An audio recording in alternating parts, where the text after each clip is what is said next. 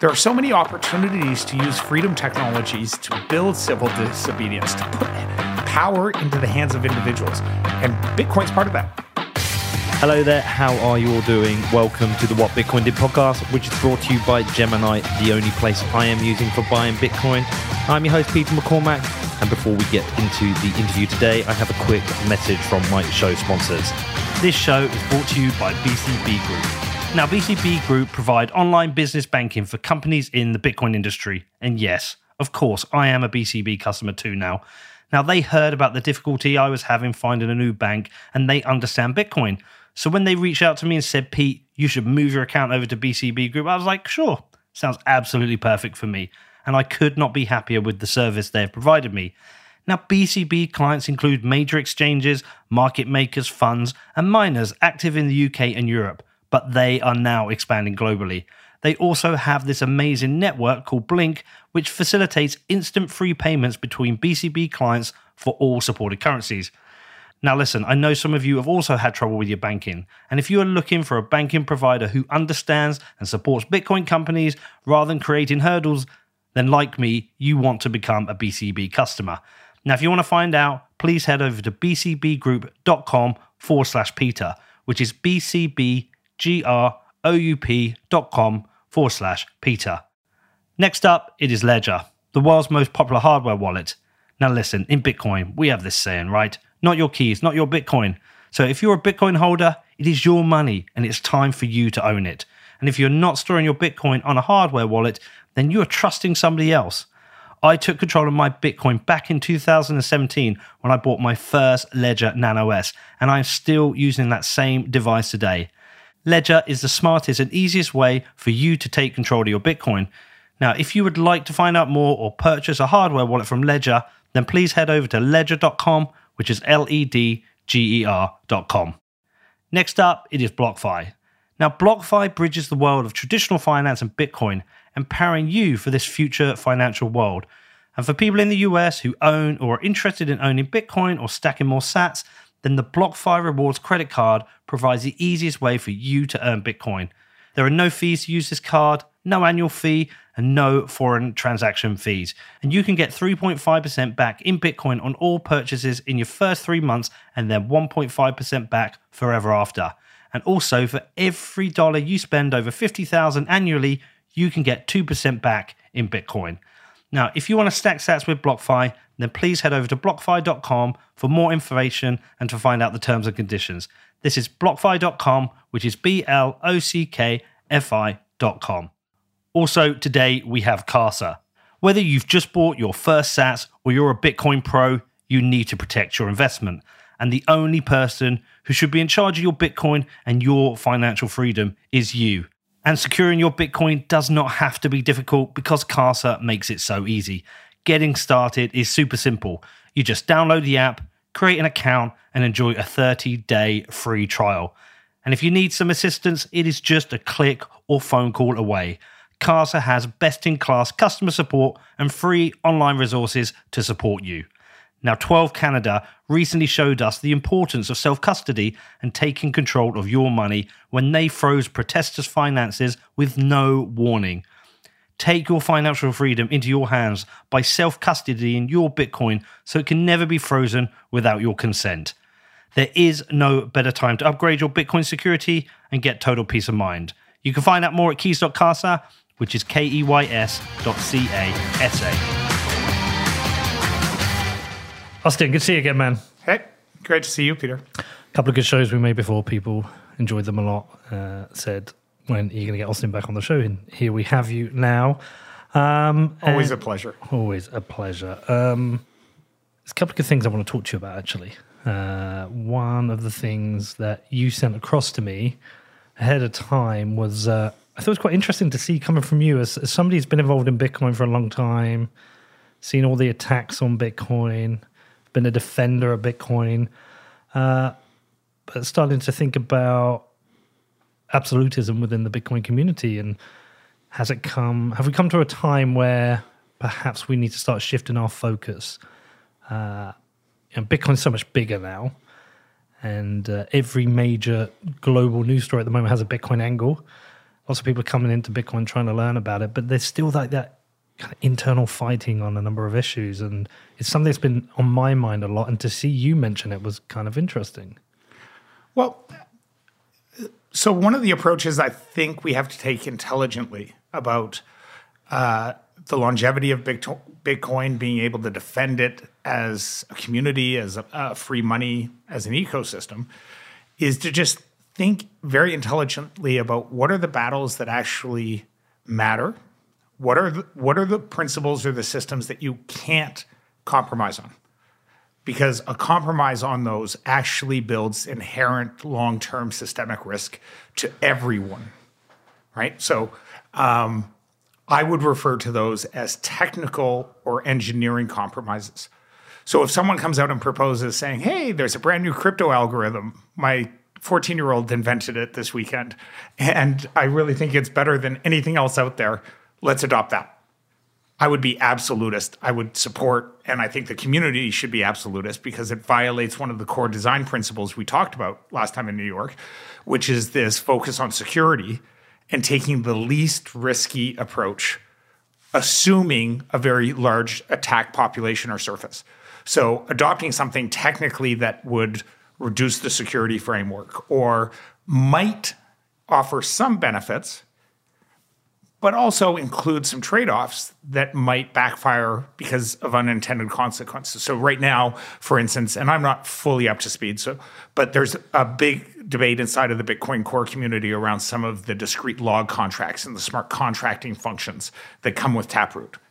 Because when you start to include those with oracles, you you could enable a whole bunch of great functionality. So some things that I absolutely love, I would love to see in fact, I would help fund. Someone comes to me with a peer to peer sports betting app. Great. Sport results are very easy to have oracles. You can have multiple signed sources. You can have p- two people agree. You and I can agree that we're betting on the outcome of the Super Bowl, and we're going to agree that the outcome is decided by Fox News, Yahoo Sports, and ESPN's sports feed. We're going to take the best results of those three. And, you know, if they all agree on the result, then the winner of our sports bet. Sports betting is so popular. It's uh, it's an industry that could bring tons of people into Bitcoin. You could actually ch- totally change the odds. So uh, it's not my thing. I'm not a big sports better, but that's an application that I think has been. There's so much profit share, uh, profit extraction being done by gambling houses and by centralized companies. So there's just I see that as benefit, benefit, benefit, benefit.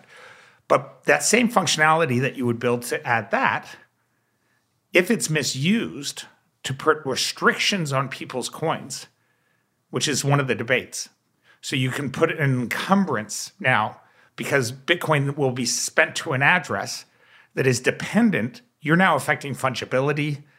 You could potentially start to end up in issues where shared multi coin wallets get actually very contested and you start seeing more uh, litigation around the outcome of Bitcoin. So tons of things in Taproot are really, really good. And we're seeing more fungibility, more privacy, uh, more advanced multi-sig that I think will help the world deal with custody. You know, I deal with this with some of my family members who are becoming elderly. What happens if someone were to pass? Right? How do we deal with inheritance? How do we deal with key splitting? And I would love for some of my relatives who aren't that technical to have multi sig set up where we could do more advanced. It's not just two of three, it's two of three and any one of the following trusted people. Um, but so that's an example of something that you, we can look at at a technical basis and say, does this bring more people into Bitcoin? Does it create inherent risk? Taking another stance, like Bitcoin has been attacked for its energy usage. People use FUD around you know, pollution and climate change to attack something we love. Therefore, any promotion of climate change means you're not a true Bitcoiner. I find that uh, just a harder argument to win, regardless of what stance you take. Okay, some people would say the science on this is absolutely clear. Other people say, no, the science has been totally politicized. I think some of both of those things can be equally true depending on certain parts of the study. But if you look at it from a pure communication for results point of view and think about okay, what are the principles that we're most fighting for? Individual sovereignty, distribution globally of the hash rate. Um, you can look at it and say, okay, does Bitcoin end up doing good by funding green power and funding energy independence? If you are someone who believes that humans are contributing, or someone who just says, I love the planet, give it, all things being equal, I prefer hydropower over petrodollar power. Petrodollar power also has allowed a whole bunch of very corrupt governments to profit at the hands of their citizens. So you can take a, a non politicized view of this and say, you know what? I'm not. That's not the hill I'm going to die on. I'm not going to take a stance that says to be a true Bitcoiner like me, you need to have my same point of view on this very contentious is- issue. So um, I think there are issues like you know cer- certain one responses in here become just memes and community. You know, I enjoy steak dinner. I don't think you can only have to eat meat to be a Bitcoiner, right? like if subscribing to the carnivore diet is the only way the world's going to enjoy free money, then the free money design is broken how somehow. Because there are going to be billions of people in Africa and India and other places who their primary diet source isn't. Now you can argue for the fact that, hey, I think there's more education and funding needed on better nutrition science, because most nutritional science is literally quack diets since the 70s with ever shifting, you know, pin the tail on the donkey for food pyramids, for what's health. So you can say, I want to take my Bitcoin profits and fund better food education. But don't use that as a means to judge on whether or not someone is a Bitcoiner or whether or not someone is the right type of Bitcoiner. Because I think that kind of absolute moralism actually, that's how you build a cult. That's not how you build an open free network because we didn't have it for the internet. If I came to you in 1995, 1997, saying there's this incredible thing called TCP/IP, you can publish a web page. You can quit your job, Peter. Right? Like you don't have to work for the man anymore. You don't have to be an ad salesman. You can actually go and create a podcast. But only if you believe in the following things. You need to be a scientologist. You need to be a this. You need to uh, you know believe in the right type of diet and porn or and the right political party. Only then can you enjoy tcp/ip another network protocol that didn't have those restrictions that was more inclusive that focused on doing the same job for everyone would have overtaken tcp/ip and I just view Bitcoin as that. I view it as the protocol for financial sovereignty and freedom in the world. And so let's focus on how to make the protocol the most robust against real attacks. Because, you know, a real attack, when we start seeing what's happening playing out in the world today, are things like cutting off half the internet, as we're seeing happen in Russia right now, shutting down half the world's power centers because we end up in some sort of firing war or cyber war takes down those are real attacks we should be focusing and thinking on, not whether or not someone believes in the same Twitter war you do.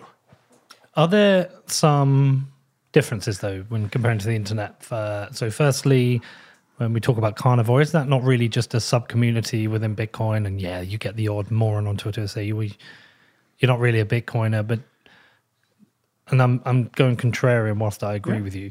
And isn't it also there are like a large difference in that the internet wa- was just an open free communication flat- platform, and whilst Bitcoin is an open free uh, monetary uh, system, the the implications of moving to a Bitcoin standard have uh, a large political impact potentially, and therefore people have assigned politics to it. Well, so uh, some people kind of remember some of these the history of the internet um, a bit differently, just depending on when you came and how involved you were. But the internet what didn't automatically become the free open internet we see it. Okay. There were a number of key decision points and key timeframes when it was fundamentally under attack. So uh, I believe it was 1997. Jon Postel, who developed the essentially mail system and kind of ran the biggest spam list as a volunteer. Um, the US government came to him because he controlled the root key servers for the entire internet. One guy. I don't know any of this. Yeah. So Jon Postel ran the top level DNS mapping. So he can he can, controlled where all TCP/IP numbers found their routing, and where all domain names found their TCP/IP numbers. So the, now the root servers are held by you know a distributed group of engineers under uh, ICANN. But at the time, it was one org, and the U.S. government came to him and said, "We had given you this control because it's our, our system. We invented this. Please hand it back." And he said, "No." One principled individual that changed the entire course of the internet.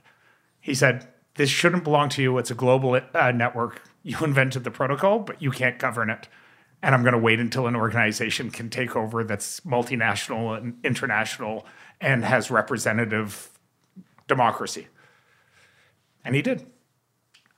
There were a number of other steps like this throughout the course of the internet where very strong stances, the Church of Scientology, for instance, they were one of the you know most aggressive and horrendous attackers against free speech on the internet.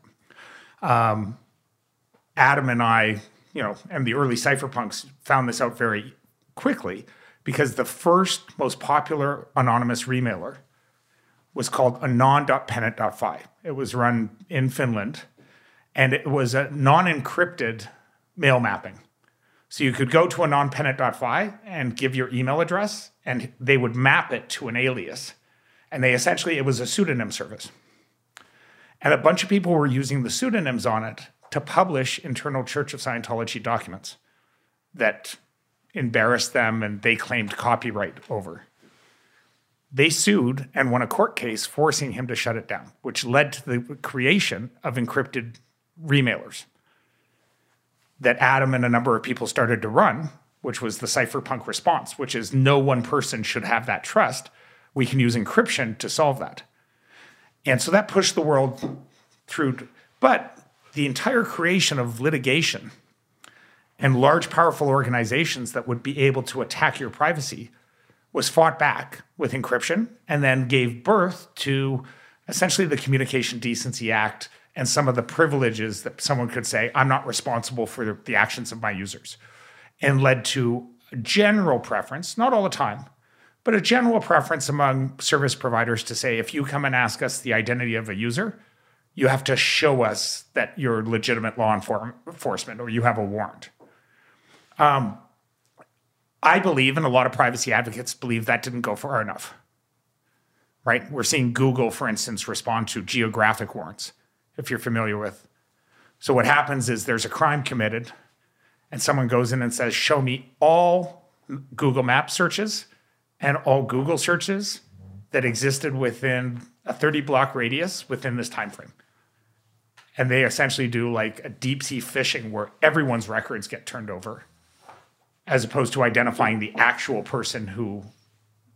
And so encryption and privacy should have gone further. And that's where I think there's a general regret that some of the privacy tools the cypherpunks did worked on and wanted to see aside from eCash have not had the same growth. We see Tor, but Tor is suspect to a number of attacks. Um, encrypted email, we've had PGP since the 60s and 70s, still hardly ever used. It's so hard to use if you're not a technical person. That's one of the problems. Is you know the growth of these tools making them very safe and easy. And the people who tried to make that um, faced a lot of government pressure not to do it. Mm-hmm. So, and I, I, won't name names right now of certain companies, but um, there was another encrypted email provider that actually got a very large warrant. And the government basically asked them to turn off encryption and start logging users. And they shut down the entire service and refused to follow that. So, so this person literally, literally cratered his business and said, if you ask me to go against the interest of my users, I won't. So, um, and I guess what, what I'm trying to say is we take for granted, I think, a lot of the little battles and little choices that over time did give us some of the freedoms that we enjoy on the internet. And so when we look to the analogies in Bitcoin, I think it it should cause us to understand okay, these battles actually start to really matter. Tax policy on mining. Like get, getting really, really, really supportive with, you know, if every single Bitcoiner was running around the world saying, we will never pay taxes and we believe in the fall of government, and this asset grew, how long do you think it is before the government say, okay, if you're a rogue underground darknet economy, that we have no participation or taxation or involvement or, you know, if that's your game, we'll find a way to shut it down. Right. And you would probably see the similar responses what they went after Silk Road, which, you know, you can argue drug policy all you want, but it's hard to argue that as a free participatory peer to peer drug marketplace that existed at the same time that the Purdue's were selling Oxycontin and becoming billionaires mm-hmm. and having universities named after them, how is this equal justice? Well, it, it isn't, but one is done within the framework of paying taxes, paying taxes, being legitimate, yep. funding politicians. So, you know, this is why I think some of what's happening today in Bitcoin is so exciting because I actually think we're beginning to see Bitcoin become a single issue, you know, on politics. I think we have a number of politicians who we should be trying to encourage to be the best politicians and get them on the ballot and get big, uh, you know, politicians who actually own Bitcoin and understand free money. So, you know, El Salvador is one of those. But what if it were five more like El Salvador? What if we had a league of Latin Latin American and African nations who had, you know, Bitcoin, whether it was a full national currency or their economy had major support through Bitcoin, through mining, natural resources, Bitcoin development loans, loans for their citizenry. And it was creating the economic impact and liftoff such that they'll stand up to the IMF, they'll stand up on the world stage and say, Bitcoin was part of our economic progress and we support it, the same way they did for cell phones. Mm-hmm. And then you actually saw some of those countries start partnering with G7 and G8 countries. We could see a shift in the world's economy that would bring more people into Bitcoin faster, which ultimately is one of my hopes. Because if the price balloons so fast beyond certain people's ability to kind of incorporate it in their lives, incorporate it in their savings, then it becomes you get that same backlash we did on the dot com. And the, you know, and that massive pullback can actually, for a long time, and at a critical time, because as we talked about last time, I think the next 10 years are so critical. And we're seeing it play out with currency wars, yeah. with, uh, you know, kinetic wars based off currency wars, energy wars. And we haven't even got started yet for throwing in like some of the singularity technologies we talked about last time. So if we do not accelerate and try and raise all people's boats as fast as we can, then the and it's not inequality, right? You know, people use the word inequalities. The world is unequal, but everyone needs to at least have the start same starting point and should have access to the same opportunity set. Yep. And just because of where you live, or the random dice of you know, hey, I happen to live in a country that just got hit by a major flood, and I got economically displaced, and I had all my money in a forty thousand dollar hut that just got uh, destroyed. Am I forever going to be denied economic opportunity? Or can I say, you know what? I picked up and moved to the United States because I had 40 or 50% of my savings in an asset that grew 300% over the last couple of years. And when that happened, I was able to hop on a plane, show up to Canada, show up to France, show up to the UK, and say, I'm a productive member of society and I deserve a place and I'd like to work and I'd like to be productive and I'd like to pay my taxes and be a healthy member of your society. I'd much rather the latter than a bunch of people sitting there saying, you know, no one cares about me and feeling angry. Is it that you're worried that uh, some forms of absolutism or some forms of cohorts that are grouping around certain narratives is going to put people off? I mean, because I'm, I'm, look, I'm with you on the energy thing. I think my position on that is pretty clear. Uh, from what I've read, the people I've spoken to, the experts, Um, pumping carbon into the atmosphere is not good for the environment, but at the same time, I'm I'm not here sat here saying we should stop burning fossil fuels because it has a risk. But I do believe we should start looking at energy policy. Uh, and as I notice more moderates and lefties come in, and even people on the right who uh, admit that climate change is an issue, that if we as a cohort look to disproportionately like we are of the belief that uh, climate change isn't an issue, does it potentially uh, make the people coming in think maybe these Bitcoiners are crazy? Or is that what you're worried about? My worry is on a couple levels. Um, I think the most fundamental part of it, and I think this is one of the downsides of social media and social media and the I mean, we struggled with it when we were building our pseudonymity service, is the idea that pure anonymity or identities with no cost tend to create this what's called, you know, in iterated prisoner's dilemma. It becomes a race to the bottom. Whereas if you invest in your identity and there is a cost to it, you tend to be a little bit more cautious about the things you say because at the end of the day, it's like, I want to be able to sit down with that person. That's why. So, you know, I used to try and get in arguments with people on social media or when they would troll me, I would respond. But at a certain point, I was just like, you know what? I DM them, say, I'm happy to buy you a coffee anytime. Come say that to my face. And if you want to make that a point, I may agree with you, I may not, but healthy people can disagree.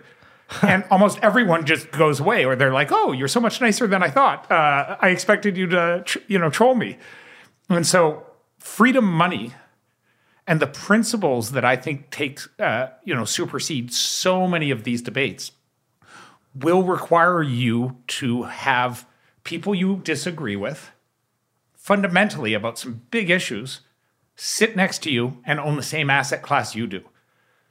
So I tend to focus on okay, why create waves or why create the ability for enemies of freedom money to paint us as crazies, to minimize the impact, to, in some cases, just ignore. I mean, it was one of my biggest criticisms of some of the altcoins, not that they shouldn't exist. It's free open source software. And yes, there was scammy behavior, prof, like tons of horrible marketing, scammy, uh, profit sharing, like by how they do coin distribution. But that exists in a lot of industries right? there are lousy people doing telemarketing fraud. There are lou- lousy people doing other Ponzi schemes. Like that wasn't my biggest concern with it. My biggest concern was if that's someone's first experience with digital currency and they get rug pulled and they're on the downside of this, what if that means they're not going to participate in the real revolution, Bitcoin, for five to 10 years? Well, we know that exists because whenever I get approached by friends or family or friends' of family and they start asking about uh, Bitcoin, uh, there are people out there who just think it's a scam. I mean, in buying the football club, I've had journalists within the football sector who do not understand what Bitcoin is. they group it in with all cryptocurrencies, and they some of them cannot see the difference between Bitcoin and an NFT. They've just lumped, lumped it all together, and they think there is a scam going on. So I'm with you on that. On the anonymity thing, that's a that's a super interesting point because I I've I've had very public opinions about certain things. They've come back to bite me. I've thought very quickly, or I've tweeted very quickly a response to a, a situation in the news, whether it's what's happening with the war at the moment, whether it's COVID, and I've proven to be wrong or missed the nuance. And I did a interview yesterday on this uh, uh, podcast, and they were asking me about some of these things, and I said, uh, because my identity, yeah, essentially, I'm agreeing with you. I, didn't say these words, but essentially, because my identity is public, and because my career is public, there is a cost to be, being wrong, uh, and so I have to invest more time in really trying to think or think through things, so I give a more genuine or accurate balanced opinion on things. So I did it recently. I, I wrote a, a thread in response to Saifedean's climate change thread, which was a very considered and I thought balanced reply. because that's the responsibility of the job. Yeah. Well, and we have to understand that our detractors and attackers are going to take our words and take them out of context. So, it's a funny kind of story. Um, so back when I started Zero Knowledge with Adam, Yeah. when we were building, obviously this NSA-proof anonymity pseudonymity system, um, I started doing media articles. I was a young geek and I was used to debating things on the cypherpunk mailing list and all these like very hard libertarian communities. And I was like a full on Randite libertarian and, uh, you know, had very strong beliefs that were, you know, somewhat associated with my age and my, you know, just what I had experienced in, at that point in life. And so there would be these reporters who would come in and do like you know three hour interviews with me talking about hey the dangers of technology. Are you ever worried a criminal might use this system? Are you ever worried a pedophile might use this system? What about a terrorist?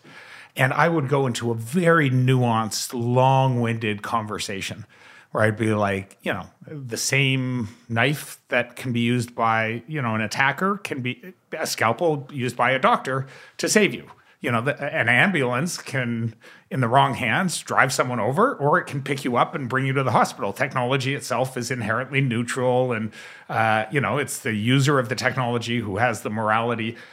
And the article would, co- would come out and be like, Austin supports child pornographers using his system. and I was kind of like, that's not what I said. And but I, and so I at one point after so many of these articles backfired on me the company finally got me media training. And, you know, I was kind of like, this is ridiculous, but I actually learned a lot. And one of the techniques that they go through is how to talk like a politician, which just unfortunately is so painful. A lot of words that mean nothing. Well, and uh, w- what they refer to as something called ATM, not A2M. That's something different. Don't search that. Um, ATM is answer, transfer, message. um, just careful for the audience. Uh, I don't know how young our audience is. Uh, so, answer, transfer, message would be when someone came back to me after and said, Aren't you worried about pedophiles using your system? I'm like, I think we can all agree that pedo- pedophilia is a horrible thing, and we're so glad that parents now have our tool to protect their children against it. Period. Answer, transfer, message. Just and that's it. Yes, it took the dumbing down of it, but especially with an untrusted source, you your ability to go into nuance and have your words taken away. Social media and the 140 character back, quick back and forth, I think, also has that tendency where it's so easy to just have a quick answer and the nuance gets lost. So you have to kind of focus on okay, what is my actual media message? And early on in Bitcoin, when I first started spending a lot of time in Bitcoin, there were a couple of Bitcoiners, I won't name them uh, publicly, but they were f- fairly prominent at that time in the Bitcoin community. Open source developers, some very strong opinions. And there were a couple of them who literally were going out and saying, Bitcoin is money for ISIS because free free money is money for your enemy and terrorists. And Adam and I were laughing, and, and at one point I said, "Can we do a crowdfunder to do media training for these people? Because that's just not the message we want Bitcoin to be associated." That may be true; it is free money, but do you really stand up in the middle of what was going on in the world and say, "I support ISIS money"? Right? Like, Of course you don't. it, it's just it's not smart communications, right? It's like you know you don't run up to the U.S. government and say I'm supporting something that will represent your downfall because I believe you're all evil, corrupt people and you deserve to you know follow the way Rome did. Is that really going to help? Is it going to get you anywhere? No, but Is it going to make you friends? A lot of people do talk like that. Yeah. And uh, I would hope that the conversation would actually evolve to one of harm reduction and less suffering. What is going to provide the less suffering for humanity? What is going to provide the most economic freedom? Because if you believe in those principles, you don't want to see people suffer and a system fail. You want to see a system evolve and you want to help society get there by funding better politicians, better technologies, the work that Alex Gladstein is doing with the Human Rights Foundation is incredible because he literally goes into parts of the world where the use of freedom money is the difference between living and dying. Yeah. I need to get his new book actually. Yeah, um, I'm wait. I just ordered my copy. Um, but these are stories we can get behind. These are stories we should promote, and it's not because you can't have those beliefs. Because who am I to judge anyone's beliefs? This is this is freedom money. This is a free society privately I'll have a, a, drink with someone and talk about you know whether or not capitalism is good, whether or not socialism is good, whether or not UBI has a role, or whether or not a, a you know a capitalist based society based off Bitcoin can actually alleviate the need of UBI because those are worthwhile, really good discussions to have. But to stand up and say anyone willing to pay taxes to support this government does you know is evil. Just I, I don't think that's at least in my book, that's not how I choose to promote a technology that I think can alleviate human suffering. Well, it's, it's just not smart either. This is why I wrote my reply to Saifedean because this is the author of probably the best selling, one of the best selling Bitcoin books, if not the best selling Bitcoin book. The book that a lot of people will read first, perhaps follow him on social media, and then they're going to see a raven lunatic who is got some pretty. Then his some of his ideas aren't consensus on particular topics, and the delivery method is, you know, it's not one of nuance and balance and empathy. It's a position of I'm right, you're wrong. If you disagree with me, you're stupid. I'm part of the intelligent 10% who understand this. You're not. You're a soy boy. You're a hysteric and I'm going to block you. So you can send somebody on a journey which is which well you can essentially you could you could bring somebody in who might be interested in bitcoin then they completely knock them back out. And it's like oh i heard i heard bitcoin was uh, uh right wing uh, supremacist money. Yeah this guy's proven it to me. And and that that was that was the the the sense behind the reply the thread. Danny reviewed it with me. We we picked every word carefully, and uh, all that led to was being called an uh, attention seek attention seeking whore. Or was that? Or was I that? think it was that. Yeah. So, yeah, and it's just like, how the fuck is this helpful? Yeah, and I mean, without getting into that specific one, there are uh, there are there are some people in Bitcoin who I I have had nuanced disagreements with, whose reaction to that is very it's it's outsized with the discussion that we were supposed to be having. In the sense that you know the reaction to be debate or the reaction to being called out or even to just me offering a contrarian hey have you thought about this? which you know i like to think makes us all smarter right? You know the old rule in debate clubs was you would study an issue and at the beginning of the debate you would draw to see which side of the debate you took. And that's how you proved whether or not you could actually know an issue well enough is can you argue both sides? So, uh, you know, for instance, there are some people who are very anti-war um, and anti-violence. All things being equal, that is absolutely my belief. I believe, you know, we sh- violence is the last refuge of the unintelligent and ignorant, as you know, Asimov said quite I think that was in the Foundation series. Um, but it's kind of hard to argue with the fact that uh, if some, if someone who comes and says violence has never solved anything is just ignorant of history, right? In World War II, I would absolutely have supported violence, going what was happening in the world and what was, the world was fighting against, and absolutely that ended because of violence. Now you can and you look at the scale of human suffering and say, at a certain point, the violence, and I'd much rather see that being done by a democratically elected, although imperfect, government that may lie to people, that may have sins of its own, than a tyrannical fascist government that was rounding up and killing their own citizens in death camps. So, you know, to say violence never solved anything is just very ignorant. The same way you can say, okay, fiat money is responsible for all wars. I'm sorry, that's just not true. I know that, because uh, like I, I can go to back in history and we can actually find a number of times where fiat money didn't exist where rival clans were killing each other over scarce resources over access to meat like as much as people talk about the american and uh, canadian uh, native american population or the indigenous people um, and there were t- incredible times of beauty i mean i have two native american uh, sisters who we adopted in our family. I grew up going out to the reserves in Canada, um, seeing powwows and being exposed to that culture. A beautiful, incredible culture that was horrendously treated by, you know, obviously the generally the white man and the Europeans who moved here and took advantage and. Um, they at times enjoyed cultures of abundance where they practiced gift economies, where their entire economy was actually based off the giving of gifts as opposed to the collection of objects. Mm-hmm.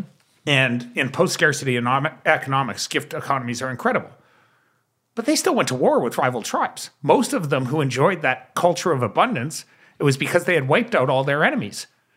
And they won for their geographic area. And it enjoyed it allowed them a monopoly on access to food and resources. So, you know, this idea that, okay, now you can make a very strong argument that the introduction of fiat money that allows for the escalation of a political war machine and defense contractors and the expansion of technologies of war can make war bigger, worse, can make it an easier choice to go to more often. More often. You could argue that it corrupts the political system by having candidates and politicians who are now dependent on de- defense defense contractors, those are intelligent arguments. Mm-hmm. And that allows us to then go back and say, how could Bitcoin replace that? How can we build an economy where we actually have Bitcoin funded politicians who are personally getting wealthy with Bitcoin, but their citizens are getting wealthy such that it, anyone who ever talked about going against Bitcoin could never get on a ballot, regardless of the party? That would be a discussion that's worth having. And I think America offers one of the best opportunities for that because you can elect politicians at the local municipal level that I think still are very relatively free from corruption, at least at the very large scale issue. So you could orange pill 50 or 100 towns across America, do what's happening in Latin America, build better politicians, and show that there is an alternative. But don't equate all of the, like, there, there are ills in society that aren't always just related to fiat money. Before we carry on with the interview, I do have a quick message from my show sponsors. This show is brought to you by Gemini, who I am using exclusively for buying and selling Bitcoin. And even though they've been with me for a year, I have not sold a single sat with Gemini. I'm only buying, I'm a hodler, but I have been buying Bitcoin with them. Not only have I been buying the dips through Gemini, but I also set up my DCA with twice monthly buys of Bitcoin, and I'm yet to see a better or easier interface for buying Bitcoin. With a streamlined trading view, you have access to all the tools you need to understand Bitcoin and start investing, all through one clear, attractive interface. And Gemini are now running a special offer for listeners of What Bitcoin Did. All you need to do is head over to gemini.com forward slash WBD, and new customers will get $20 in Bitcoin when they trade $100 or more on Gemini. If you want to find out more, please head over to gemini.com forward slash WBD, which is G E M I N I dot com forward slash WBD. Next up, it's Level. Now, as the world migrates from traditional walled garden financial rails to Bitcoin, Level has rebuilt its Bitcoin trading app to become the first full suite Bitcoin banking app. The Bitcoin revolution isn't just about investing dollars, it's about replacing them. So, while other apps help you to buy Bitcoin, the Level app lets you use your Bitcoin for daily life. You can get paid in Bitcoin, you can spend Bitcoin anywhere, and you can even earn Bitcoin rewards. All of this is alongside a traditional fiat account, so you can manage your Bitcoin alongside your traditional currencies. Now, Level are reserving 500 beta slots for WBD listeners ready to go all in and bank in Bitcoin.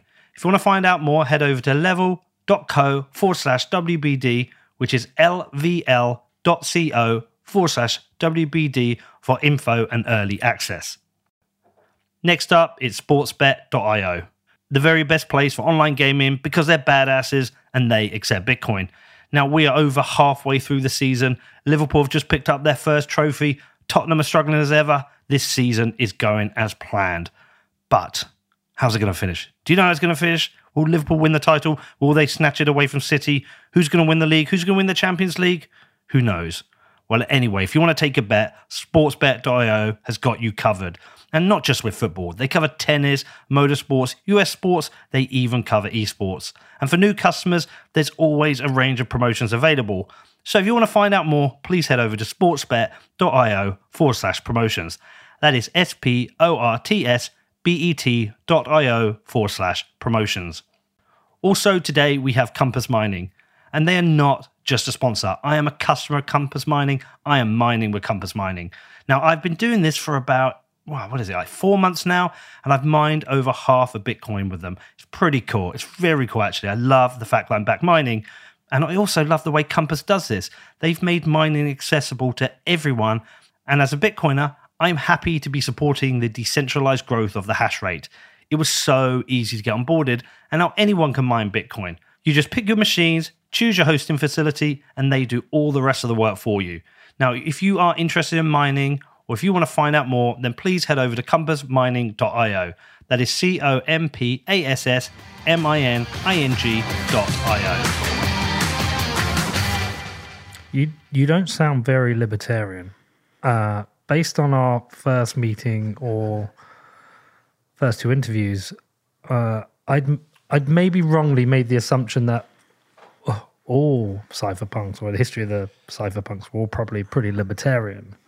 Um, uh, and I've got into a lot of clashes, so many clashes with Bitcoiners because uh, I'm not a libertarian. I mean, I'm, I, I almost agree with everything they say, and I, very clearly don't think it works. Or I think if you break down the structures of democracy, you end up either rebuilding it or building authoritarianism. And I know democracy can trend towards authoritarianism, but I think I don't think you can coordinate certainly 330 million people without some centralized structures. Now, some will say, well, with Bitcoin, you can. I, I think Bitcoin is just one tool. So when when I think about labels, so one of my favorite novels, which is got so much great stuff. I, I recently reread it again. Is a Robert Heinlein novel, kind of classic cypherpunk, which is called Moon is the Harsh Mistress. I don't know if you're familiar with it. Nope, I'm going to write it down now. Essentially, the uh, the uh, the moon has bec- was a penal col- colony, like Australia was many years ago, and all the kind of governments of the world start shipping all their criminals and all their undesirables to the moon to work on this prison colony. But over time, people are actually born free on the moon, but because they're born in a gravity well there, they can't ever return back, and they want their independence. So the same way, you know, Australia at one point was a prison colony, and then it became a self-selected government. Um, this kind of plays out the, and it's got so many great things. It has like economic lessons because you know they literally try to finance their war against Earth using stolen money and using fiat money. Um, there's an entire debate on how to form proper government, and because they're like they throw out the warden, and they they now are saying how do we select a government and so one of the heroes of the book, Professor La Paz, who's this kind of very learned guy, um, describes his politics as a rational anarchist. And uh, when I was very young, I kind of loved that. And he describes it as a rational anarchist believes in personal and individual responsibility, does not believe that responsibility can largely be shared amongst people because at the end of the day, it always comes down to someone making a choice, even if it's four people making a choice. Um, and would prefer to have no laws and have everyone just take care of themselves. But the rational part is you understand that that system rarely works for everyone else. And so you're willing to accept the, the least amount of compromises within that goal. And so when they're forming the government, they actually talk about things like how do you keep government honest? How do you keep government small? How do you reduce? Because once you start down the road of taxation and you give people the right to pass laws that are more often than not, people pass laws for what other people shouldn't do. How many people, how many, how often does someone come into Congress and say, I'm very, very concerned with my desire to smoke cigarettes. Can you please make it illegal? no, it's I'm concerned with your bad habit of smoking cigarettes, and I'm going to make it illegal for you. And that's just one example. So, you know, one of the ideas or things that are discussed are like, you know, can you get a, a, a law proposed by one majority, a third, right? Or sorry, two thirds, but have any law be able to be repealed by one third? Some of these things were designed or thought of in the Senate and the House and federal in their attempts, but that was almost 250 years ago. I think the closest government that's done a really detailed review on constitu- constitutional democracies recently has been New Zealand. And what they did to for election of parties and starting to move away from a two-party pol- political system was really, really intelligent. Unfortunately, those things are very hard to update in the United States because you need to have ratification amongst all the states to update the Constitution or um, a large portion of them. But I believe that we all deserve better government. I believe that the freedom to move your money and to move your voice and to move across borders is essential in keeping governments honest. Because uh, if a government can hold your you geographically and hold you financially, then it's very easy for that government to ignore your voice. And so, in those regards, I think monetary freedom is essential. Freedom of speech and cyberspace is essential to move us on the long road to what I hope is a more peaceful democratic society. But we are at a very small turning point because the technologies of AI, the technologies of media mani- manipulation, the understanding that we're getting in psychology and like we're literally taking stuff that mentalists and hypnotists used to learn and we've built an entire ad age ad industry around it in being able to get inside people's insecurities their wants their desires and screw with them. And that's just done by the advertising industry. Wait until we have ai software that is you know able to have these rules and customize it and i mean this the technologies of mass control didn't exist before. And I think that's why communism failed. That's why, you know, a lot of the worst parts of socialist, uh, tyrannical socialist governments fell. Um, China has these technologies now. And they're perfecting them. They are. And we're and seeing they're exporting what, them. They're exporting them. They're perfecting them. They're embedding them in trade deals with, uh, you know, the Belt and Road strategy in Africa, Mm-hmm. um, and that will be the war for the future. And if America, Canada, uh, Europe, the G8, Latin America, if we don't create some sort of opposition to that, where we agree on certain principles, and we update the Universal Declaration of Human Rights to include cyber rights, monetary freedom, and privacy, um, and actually start holding coun- countries accountable when they violate those.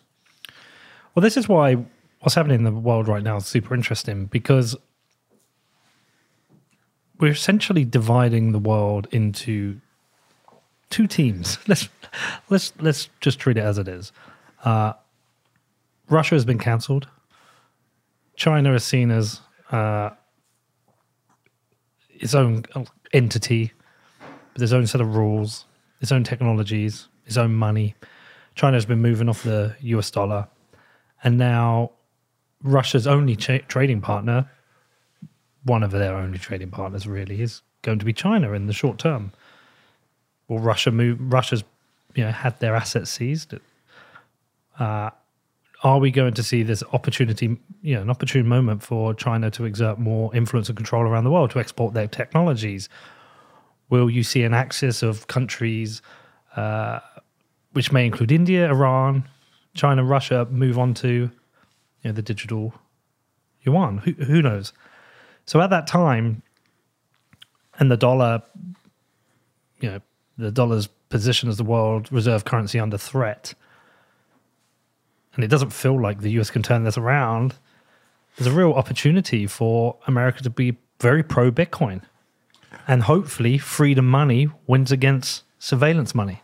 Well, not only pro pro Bitcoin, but pro advancement of the human condition through technology and individual freedom, because that I think is a larger mission than just Bitcoin. Bitcoin is at the heart of it, because that will be the long term response to some of these zones of oppos- opposition. So let's imagine, and I, so I love doing exercises with my teams called backcasting, which is where you go out 10 years, 15 years in the future and you say, okay, what kind of world do we want to create? Or do we imagine? And then what would be some of the preceding events that might lead to that? So, um, Russia and China, and uh, less so China. China has, because they adopted the Great Firewall of China, and because China was so effective at, I think, building cultural terminal uniqueness, the idea that, you know, we are the Chinese nation, we are better than everyone, and everyone else's way of life isn't our way of life. And I think there's a very large part of the population in China. Not all of them, some of the middle class and upper class. Um, but you saw some of the clampdown on that as some of the upper and middle class uh, recently with entrepreneurs, with Jack Ma, um, as they had more mobility and they spent more time in the West and they were importing some of that freedom, they had a big crackdown.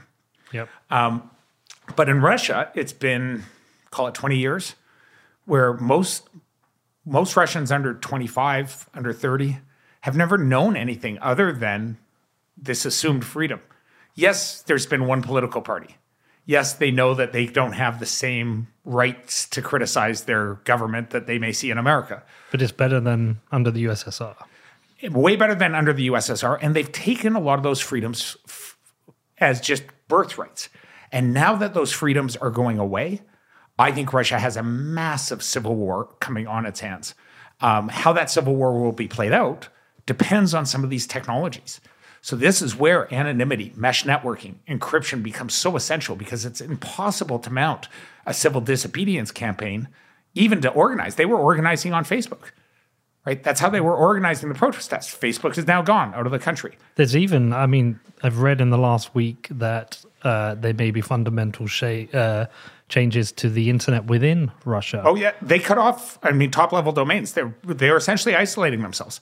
But if every every single cell phone can be turned on with the right software into a mesh network that can communicate independently, that could be passing on messages in a you know kind of Tor pay it forward uh, anonymous message that never gets routed through the internet. There are so many opportunities to use freedom technologies to build civil disobedience, to put power into the hands of individuals, and Bitcoin's part of that. Bitcoin with satellite being broadcast Blockstream is ensuring that you can access you know anywhere you are in the world. If you have a satellite dish, you can still get access to your Bitcoin. You can do antenna based or even broadcast via shortwave radio a Bitcoin transaction.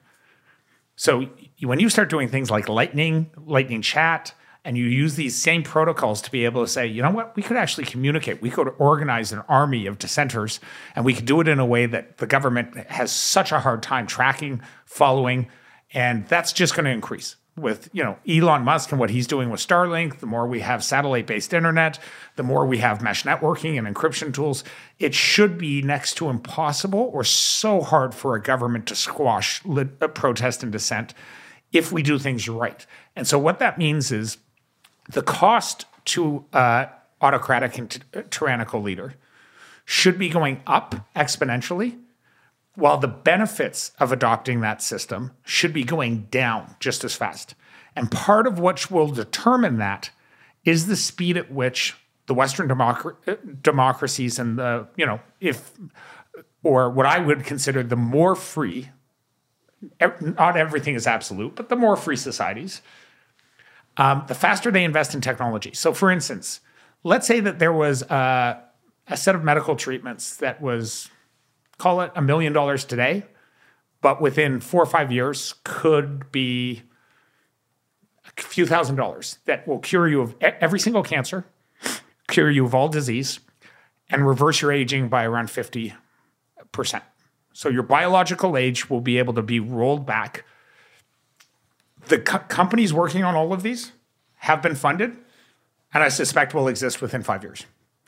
So this is where we, I joked before about yeah, you did li- living so long. This is not just a total joke. I mean, There's a startup in uh, Silicon Valley, which is one of three that just raised a two billion dollar seed round uh, over the this new anti aging technique that they've now done with mice, where they took mice that were literally the biological age of ninety, and they turned them into mice who were like 15 years old, with no cancers, with no side effects, and all of them lived. How?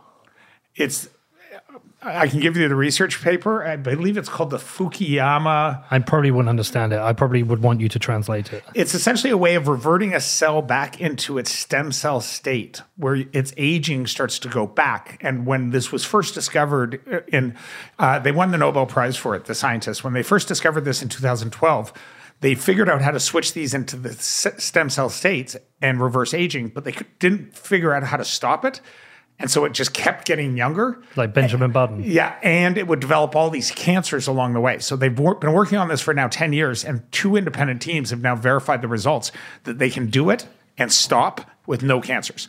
So this means you could go in and say, you know what? I- I really love my parents. I want them around for another 40 years. I'm going to pay 50,000 or $100,000 for their anti aging to wipe out all, all their disease. And they literally go back to being 20 or 30 years old. What does that do for a nation's economic status? What does that do for its knowledge, its work, workforce? What if technol- What if autocratic governments from parts of a certain part of the world were denied access to those treatments? Should they not uphold the Universal Declaration of Human Rights? You want to talk about a sanction? Half the world's living to 300, and you and your citizens can't. Now they'll try and recreate it. They'll try and steal the technology. But if that's just one of 50 technologies around energy independence, around uh, life extension, around human augmentation and knowledge, around, you know, in all of these areas where we can actually make people's lives fundamentally different on an order of magnitude more, how? How beneficial is it to be, uh, you know, an oligarch in Russia who has a billion dollars when everyone else is living to 300 and are building industries that don't rely on energy or oil at all. And you just saw that your entire income dry up because the world progressed past you. That is what I believe the long term answer to these things will be, because then it becomes very, very hard for China, for Russia, for some of these countries to tell their citizens, No. no, or, oh, we're still doing good by you. But you also know that the leaders of these countries would still have access to these technologies, Sure. Typically. Yeah. Yeah. I mean, it, but it's very hard to stay in leadership. It's like, you know, Gaddafi, after a certain point, like it's very hard to stay in leadership when your entire citizens' population believes you're the most, you know, horrendous evil person and are being fundamentally denied their rights. I just think that the technologies of equality and freedom will start to rebalance the world's order as long as we still focus on certain principles, which is are the technologies being used for the betterment and the individual, or are these technologies being developed by the government to centralize and actually keep their populations poor, keep their population uh, socially divided? So, like the culture wars that go go on in the world, massive distraction. What does it do? It distracts people away from understanding a whole bunch about how money works, about how government works, because people just get fed up and they get apathetic. And that is a huge danger. Whereas, you know, there was a time where we actually, I think in most Western democracies, stood up to the call of freedom and said, you know what, we want to go fight for our country. We want to be proud of our country. We, wa- I have more that I agree with as you as a Canadian then I mean, we were at the heart of this recently in Canada. We had the country entirely not torn apart. Because you need to remember the protests that occurred in Canada, the trucker protest, were the most Canadian protests of all time. Not a single window broken. like they were picking up trash after themselves. No protest is totally innocent. And there were people's lives in Ottawa who were very disrupted. But this wasn't like a violent protest with fires and uh, windows being broken. But It was a festival. It was dancing. well, I mean, Not everyone supported it though. not all not not all people supported it. I so you know I don't agree with uh, certain aspects of the science position there, but I have relatives, I have family members right now who, due to real immune systems, cannot get the vaccine, and they have been barred from traveling barred from getting on a plane and barred from getting medical access in the United States, critical medical access that they need that is not available in Canada, and they are their life, uh, their their potential life is at risk because they can't get public transportation because they aren't vaccinated. So I'm sorry, when it took come to this stance, I supported the rolling back of some of these restrictions, not because I have a particular stance on vaccines or I'm anti-vax or I just believe restricting people's freedom to that degree and what was being done with lockdowns was actually causing more harm and the science has actually borne this out in terms of people's health people's ability to, to interact the depression you know all the second order consequences and it wasn't buying Canada much because Canada has one of the highest vaccination rates in the world at 86. And it was a massive distraction to the fact that they had underinvested in their healthcare system and their healthcare system was collapsing because of mismanagement. And that was why they focused on taking away, and that's my belief, everyone's freedom. It wasn't because of a mass, you know, problem with getting people the vaccine. It, it was simply because of underfunded healthcare systems. And so they had to be totally draconian at the expense of some people's real rights. And so when the truckers, after keeping the economy going for two years and literally being alone in their trucks, were told, hey, you're now not allowed to cross the border or you're going to have to wait four hours to cross the border, I could totally understand the response. And the fact that they did that peacefully and the fact that they exercised their civil rights without violating law, any laws, I support that. And if you want to arrest them for committing a crime, then pass a law over you know public loitering in Ottawa. Don't call them terrorists and Nazis and seize their bank accounts. And so, you know, once again, an example of how financial financial inclusion or financial censorship gets used to demonize a certain part of the population. And that's why, from a messaging point of view, I am such a big believer that we got to find areas where we agree with people, where we can sit down across the table and say, you know what? We don't have to agree on everything. And five of six of your points are probably 10 of my points are things that we'll never agree on. But let's agree on the base principles of freedom that exist in a technology we both love and use that as our common ground. And if you remove the ability to financially censor people, you will remove one element of demonizing people, which hopefully will bring people back towards towards each other. Yeah. It's hard to argue against. Like, uh, I'm pro freedom, and I'm pro smaller government, but within a defined set of rules that we can agree on that make it a work. Well, uh, pro good government, anti ineffective government. Because yeah. you know, you look at what's happened since World War II in the United States with the lack of funding in certain core things like infrastructure. And then you look at the speed at which China is building brand new cities, hospitals. Uh, it's hard to argue. You're like, okay, wow. Being autocratic and totalitarian, where you can like literally say, okay, we're going to throw all these citizens out of their town, we're going to rebuild the town, and if we displace a bunch of people, but for the citizens in that town, they had their rights infringed. It wasn't so good for them. So the trick is what should we be able to learn from these systems? What would it take for us to have good government where we could put up, for instance, China's building, I think, 240 nuclear power plants in the next 10 years. That's the 240. Plan. Yeah. And they've got the cost down to, I, I, forget the exact number I saw. I recently saw an interview, but I think their cost per nuclear power plant is down into a couple hundred million. Um, and the, these are some of the safest uh, nuclear power plants. They're not the safest. The safest system in the world uh, that we've seen recently, I think, is the Bill Gates project um, called Terra. I'll, find you the reference, but it's this new form of nuclear reactor that fails totally safe. So, like, you could literally bomb it and it would never explode, and the nuclear material is contained, and there's no nuclear waste. Um, he has for almost 25 years tried to get a pilot plant built with that technology and almost got it through before what happened in uh, Japan. Fukushima. Fukushima. And the, I mean, more people have died from carbon pollution than have ever died from nuclear by like a, a fa- factor of thousands, right? Yep. And so society just isn't good at this. But we can't build a nuclear power plant. The regulatory costs, the uh, debate, the time it gets locked up, every time by the time you get half a group supporting it, there's a new slate of politicians because, you know, you talk about 10 to 15 years of regulatory approval and still nothing happening. So people just stop investing in it. And what does that lead us?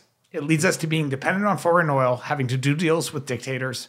It leads us to, you know, not being able to talk about an agenda of actually free and abundant power. Um, and so it's just so short-sighted in so many ways. And we have to be able to look at ourselves and say, okay, how do we change that? How do we get the best parts of technology advancement that can be beneficial, advantageous for our society, and build more freedom and more independence. And that's not always just based off how much more stuff can we buy for cheap for, from some foreign government that's going to build it for less pennies on the dollar because we don't care about them. Takes us back to that first point of being focused on the right things, Yeah. which is something that's come up a lot of times recently, Danny. It has come up a lot. Comes up a lot. Focus and energy, and are you picking the right battles? And uh, it's something we think a lot about. Like, is this good for Bitcoin? Yeah. It's fascinating. I didn't didn't realize we are going to talk about this. yeah. Um, what else do you want to talk about? Are we good? I, um, well, someone asked me recently. I was at, um, it was a fascinating conversation. Someone asked me recently, um, what excites you recently about Bitcoin? And I remain still very excited for all the original reasons. Um, but yeah, I, I did mention, I think the amount of stuff, very cool, interesting stuff I'm seeing in terms of uh, application dev- development on the layer two. Um, and some of the speed at which some of those teams are spinning it up absolutely blows me away. Um, I think some of the steps that are happening at the nation state, if they're navigated well, and that's just not El Salvador, although I'm going down there on a trip recently, pretty soon to learn um, and spend some time there. If the El Salvador government does a few things right, they don't have to get everything perfect, but I, I'm kind of encouraged by this idea of them doing like a post mortem. So in like software development, after every release, you always do a post mortem where you look at, okay, what could we have done differently?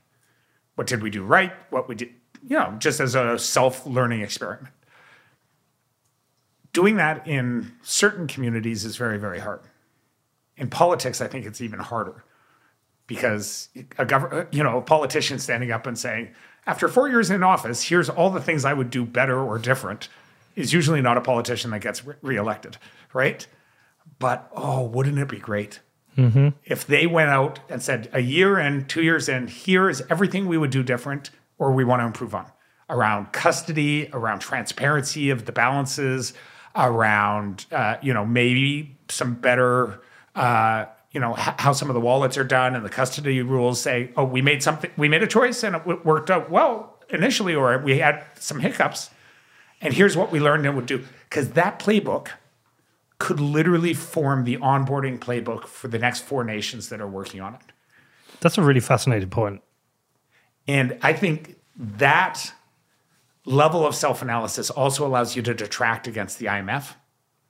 It allows you to build political longevity into your position because you will go down in history as the people who actually not only figured out the playbook, but were honest enough with the world.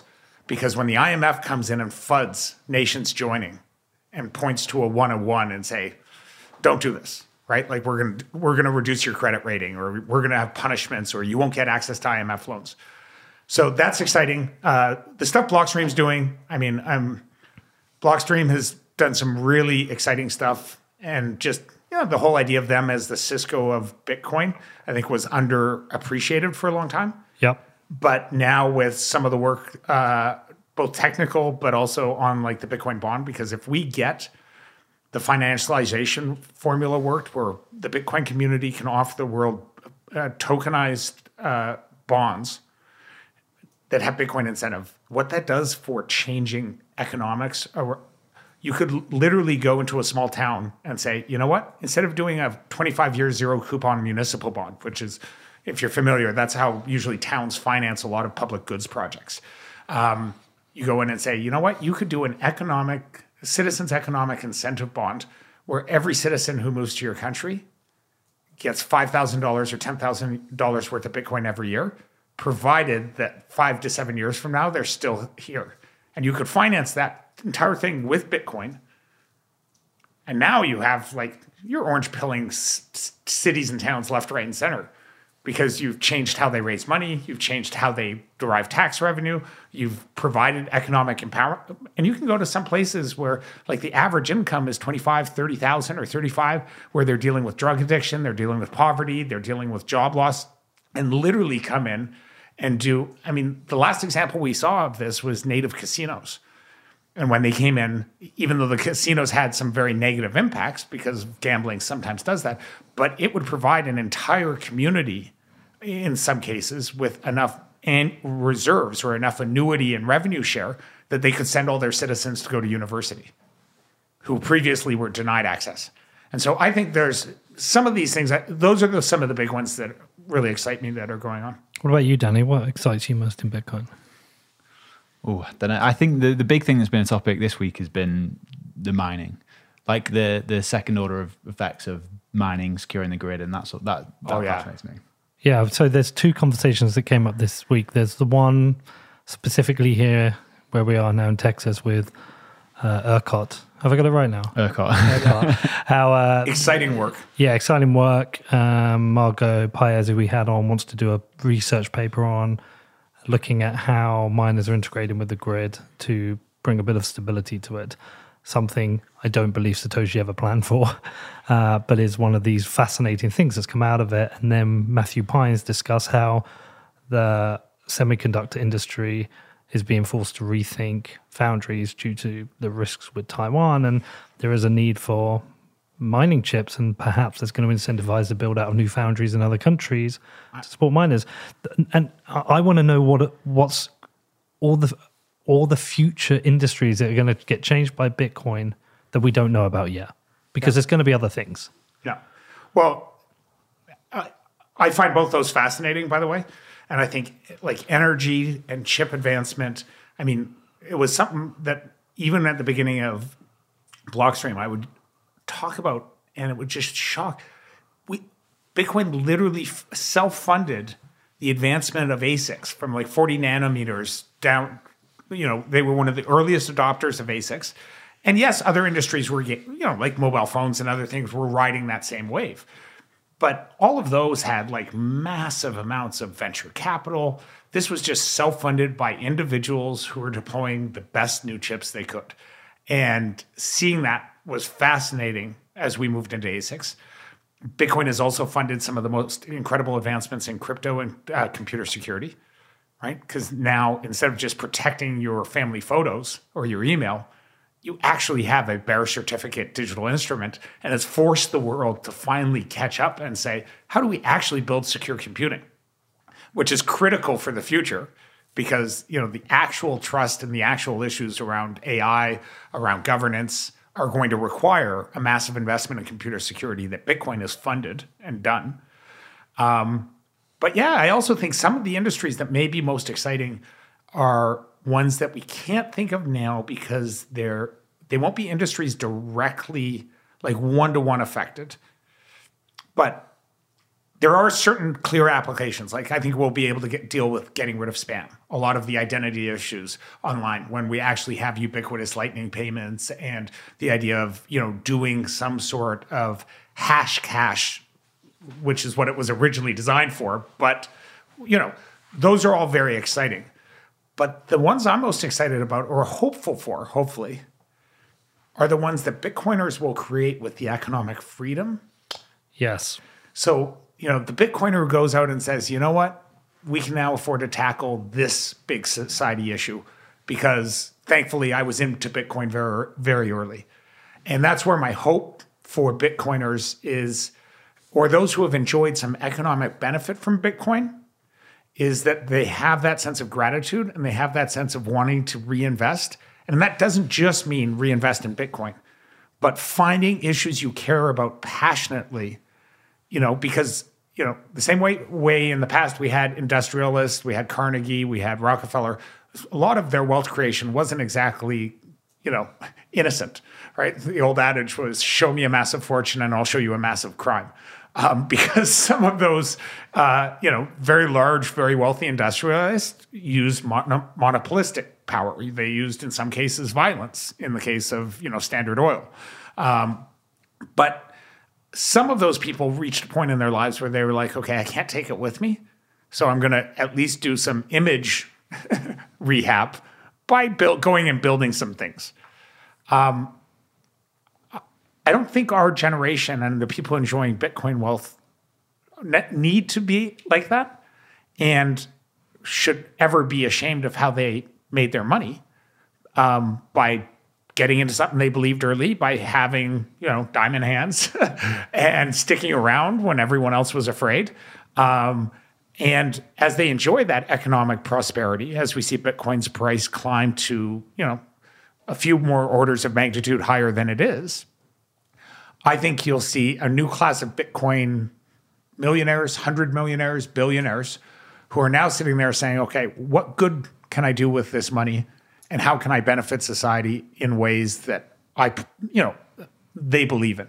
And I'm hoping that some of the effect of that will also start to have a trickle down. The same way we saw venture cap, some of the best entrepreneurs, you know, were created in kind of Silicon Valley, the density of intensity, because people did have success. They were young enough not to want to retire. And they're like, well, if I did it once, I'm going to do it again. Mm-hmm and you know that's what gave us kind of this you know pay it forward reinvest culture uh, willingness to mentor and I, I, think or my hope is we'll see that on a very broad scale globally around bitcoiners and some of what they choose to do with their wealth amazing before we close out if that's the stuff that interests you is there anything that you're sort of concerned about uh, i mean we are definitely entering a very very dangerous time uh, where like I said, I think most of it I addressed on my last call, kind of this singularity age mm-hmm. and the uh, increasing threats of some of these issues. Um, we're approaching that age uh, where, and it will only grow, where the cost of a mistake gets closer and closer to being, as that vulnerable world thesis talks about, a mistake we can't come back from. And that is you never like to be in a situation where you know kind of from a risk just you know security thinking for instance like and that's where that's where some of my concerns lie because if a couple things go wrong in the world and we haven't built up the resilience or we don't know how to manage our human reaction to it then the example here is that, like after 9 11, right? Uh, 9 11 was definitely a tragedy, right? But, uh, and I would never want to minimize it for, I mean, anyone who lived through it obviously saw how horrific it was. But when we judge it on the scale of all human deaths and all human suffering, um, you know, that many people die in car accidents every day, right? Like, yes, it was done all at once and it was done very tragically. And dramatically. And dramatically. And it was done by a very small group of people wanting to you know actually attack another group. But the reaction to that um, what it's cost us in going to war what it cost in you know the loss of freedoms and in some areas the uninformed or unthought out reactions to that because it was so emotional. And um, some would argue that some of the costs of those things far exceeded what the actual attack or some better ways of dealing with it. So Bruce Schneier, the cryptographer, always talks about this in, in security terms, in terms of security theater, right? So many of the things that we do around airport security are just security theater versus do effective airline doors and actually design X-ray machines better, which you know uh, American uh, airports haven't. Right, the European ones are actually distributed very close to the gate. If you're familiar with, in most of those, I travel a lot. Yep. And so, um, you know, the American ones, you make one mistake at one gate, you need to empty out the entire wing and go back and run everyone through the security machine again. So this is happens one time, once in a while, where they realize that the machine was off, and you know they don't know how many people went through without being scanned, and they have to empty it all out and restart. Um, the European security machines, that doesn't happen as if that were to happen, you're dealing with a very small amount of people right at the gate because the scanners are at the gate. And so Bruce Schneier argued those two things. If you do those two things effectively, you've solved 95% of your airline security problems.